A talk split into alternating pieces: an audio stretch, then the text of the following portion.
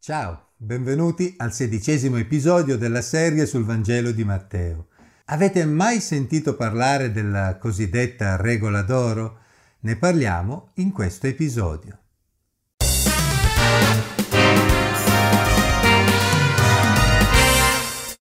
Tutte le cose dunque che voi volete che gli uomini vi facciano, fatele anche voi a loro, perché questa è la legge e i profeti Matteo 7:12. La cosiddetta regola d'oro, in forma positiva come in questo caso, oppure in forma negativa, non fare agli altri ciò che non vorresti ti sia fatto, eh, richiama un concetto presente non solo nella Bibbia, ma in molte culture e religioni. La cosa non dovrebbe stupirci, perché certi principi che stanno alla base della moralità umana hanno origine nel Dio creatore dei cieli e della terra e sono quindi in un certo senso innati nell'umanità, anche in chi non crede in quel Dio creatore. Un esempio della forma negativa è la frase attribuita al famoso rabbino Hillel qualche anno prima di Gesù, in risposta ad un pagano, il quale lo aveva provocato invitandolo a riassumere la legge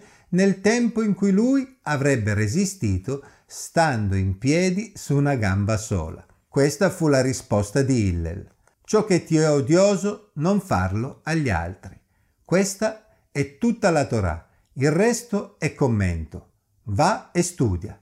La forma positiva usata da Gesù è molto più forte perché chiama l'uomo all'azione, ad agire nei confronti del prossimo, a fare del bene attivamente, piuttosto che ad evitare di fare del male. In fondo Gesù chiama a fare quello che lui ha fatto per primo, agendo in maniera pratica in favore del prossimo.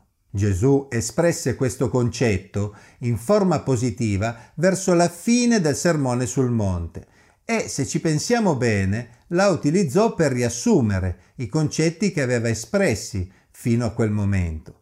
Quella frase in qualche modo sarebbe servita ai suoi interlocutori per comprendere lo spirito dell'intero messaggio. Come abbiamo visto, Gesù aveva speso del tempo con i suoi discepoli, dando la propria interpretazione autorevole della legge. Si era contrapposto all'interpretazione farisaica e aveva sfidato i suoi discepoli a manifestare una giustizia che superasse quella dei farisei cogliendo proprio lo spirito della legge e non fermandosi alla lettera. In questo sermone Gesù aveva utilizzato parecchie frasi iperboliche con le quali aveva stimolato i suoi discepoli a ripensare bene ai propri comportamenti. Erano davvero a posto con Dio? Davvero non si poteva fare di meglio? Gesù li aveva invitati ad alzare l'asticella, fino al punto da diventare imitatori del loro Padre celeste sfidandoli a puntare alla perfezione di Dio. Riferendosi alla legge e ai profeti, Gesù si stava riferendo alle scritture di riferimento per gli ebrei. Teniamo presente che la legge non era stata data a tutti gli esseri umani, ma in modo specifico al popolo di Israele affinché potesse essere luce delle altre nazioni, una luce che sarebbe stata particolarmente splendente nella persona del Messia. La legge doveva regolare la vita in Israele nei rapporti orizzontali tra gli uomini e nei rapporti verticali con Dio. Al nucleo della legge, la Torah, erano poi stati aggiunti nei secoli successivi gli scritti e i profeti, ma era usuale riferirsi all'intera rivelazione di Dio ad Israele prima della venuta di Gesù come la legge e i profeti. Le scritture erano composte da centinaia e centinaia di di pagine, eppure con questa frase Gesù sembra ridurle ad un principio molto semplice. Com'è possibile? Ha davvero senso? Come abbiamo già illustrato con quell'aneddoto legato a Hillel, l'idea di sintetizzare la legge in pochi principi fondamentali, evidenziandone i tratti salienti, non è un'invenzione bizzarra di Gesù. Se ci pensiamo bene, anche nelle stesse scritture dell'Antico Testamento troviamo in vari passi sintesi ed elenchi delle cose più importanti. Ad esempio in Michea 6:8 leggiamo così: O uomo, egli ti ha fatto conoscere ciò che è bene. Che altro richiede da te il Signore? se non che tu pratichi la giustizia, che tu ami la misericordia e cammini umilmente con il tuo Dio. Praticare la giustizia, amare la misericordia e camminare umilmente con Dio. Anche questo è un modo per riassumere la legge, no? Non commettiamo quindi l'errore di pensare che una sintesi possa sostituire la legge e i profeti. Si tratta piuttosto di un modo per stimolare lettori e ascoltatori a riflettere su quali siano le cose più importanti, i principi fondamentali della legge e i profeti. Gesù non stava dicendo ai suoi discepoli, ok, sostituite la legge con questa semplice regola e sarete a posto. Stava piuttosto facendo comprendere che quella regola stava alla base dell'intera rivelazione di Dio. In un altro caso che vedremo più avanti, nel capitolo 22 di Matteo, versetti 34 a 40, furono i farisei a chiedere a Gesù una sintesi, chiedendogli quale fosse secondo lui il più grande comandamento. E Gesù in quel caso rispose così. Gesù gli disse, ama il Signore Dio con tutto il tuo cuore, con tutta la tua anima e con tutta la tua mente. Questo è il grande e il primo comandamento. Il secondo, simile a questo, è ama il tuo prossimo come te stesso. Da questi due comandamenti dipendono tutta la legge e i profeti. Si tratta di una sintesi diversa. Quale delle due è corretta? Entrambe ovviamente. Infatti una sintesi diversa viene proposta in un'occasione diversa perché gli scopi erano diversi.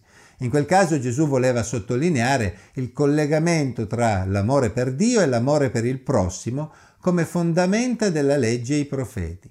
I farisei pensavano di essere esempi di amore verso Dio, ma potevano anche essere esempi d'amore verso il prossimo? Infatti, come Gesù voleva sottolineare, le loro relazioni orizzontali erano lo specchio della loro relazione con Dio.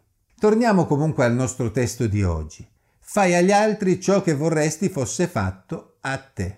Anche in questo caso la sintesi di Gesù è molto significativa se la inseriamo nel contesto del Sermone sul Monte. Come abbiamo visto negli episodi precedenti, nel commentare la legge Gesù aveva infatti evidenziato i limiti dell'interpretazione farisaica.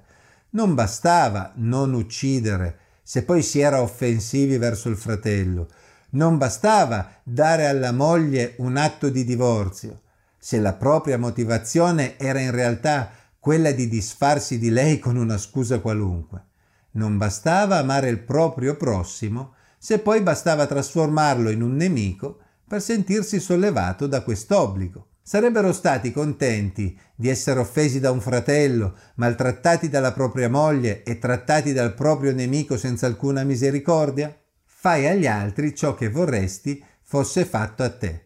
Sembra facile, vero? Eppure dobbiamo ammettere che vorremmo sempre ricevere del bene dagli altri e da Dio, ma difficilmente siamo disposti a fare del bene al nostro prossimo. Il peccato assume molte forme, ma se ci pensiamo bene, uno dei principali risultati del peccato nell'essere umano è l'egoismo. E Gesù con questa semplice frase lo stava mettendo in evidenza. Fai agli altri ciò che vorresti fosse fatto a te.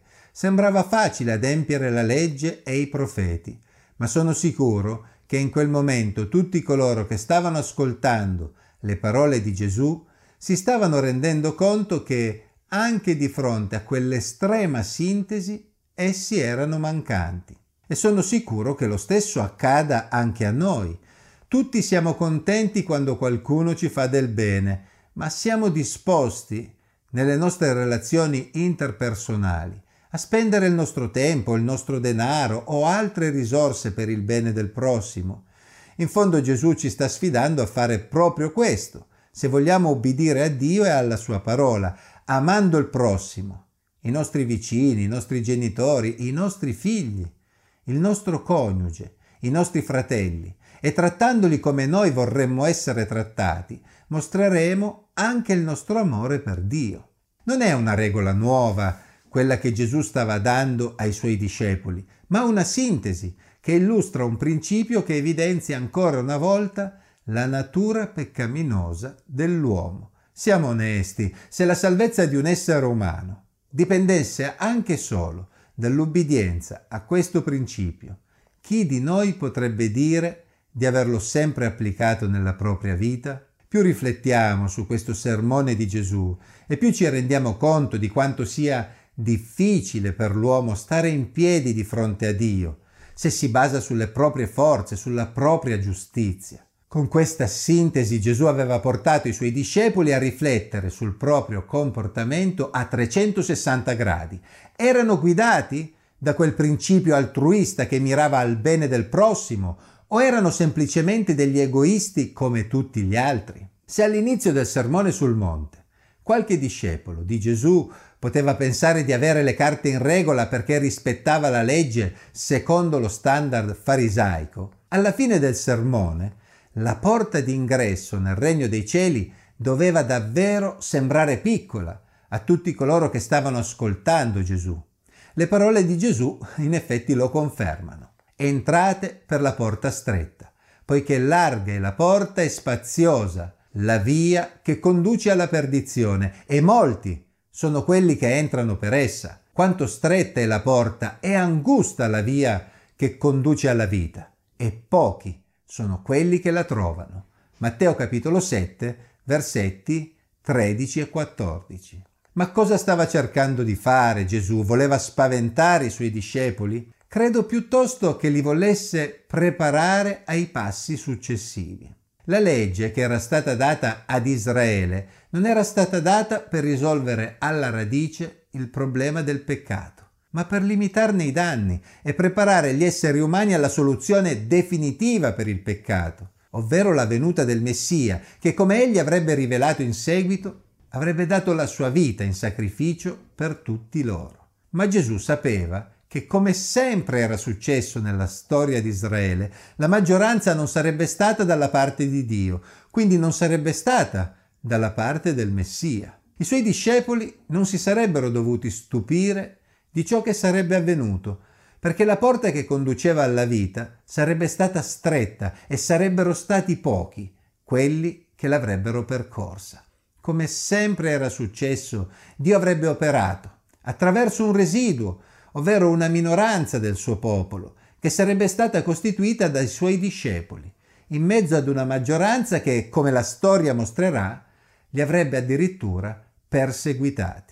Seguire Gesù non sarebbe stato facile, sarebbe stata una porta stretta, ma avrebbe condotto alla vita eterna. Sarebbero stati pronti ad entrarvi? Alla fine di questo episodio riflettiamo anche noi sul valore universale delle parole di Gesù. La regola d'oro mette in luce anche il nostro egoismo, perché tutti ci aspettiamo cose buone dagli altri, ma non sempre siamo pronti a fare agli altri ciò che vorremmo fosse fatto a noi. La via che porta alla vita passa per una porta stretta e questo potrebbe spaventarci. Ma come impariamo dal resto del Vangelo di Matteo e anche dal resto del Nuovo Testamento, Gesù stesso sarebbe stato quella porta attraverso cui gli uomini devono passare per avere la vita. E quando passiamo per quella porta, ci rendiamo conto che tutti i principi che Gesù ha illustrato, per quanto difficili, sono alla portata dei figli di Dio, perché Dio stesso opera in noi con il suo Spirito Santo per illuminare il nostro cammino. Ora, certamente, anche se siamo discepoli di Gesù, commetteremo degli errori lungo il cammino, ma non preoccupiamoci, infatti se restiamo vicini al Signore, come vedremo, non saranno i nostri errori a impedirci di raggiungere comunque la vita eterna, la meta che Gesù ha conquistato per noi attraverso il suo sacrificio. Grazie a tutti, alla prossima.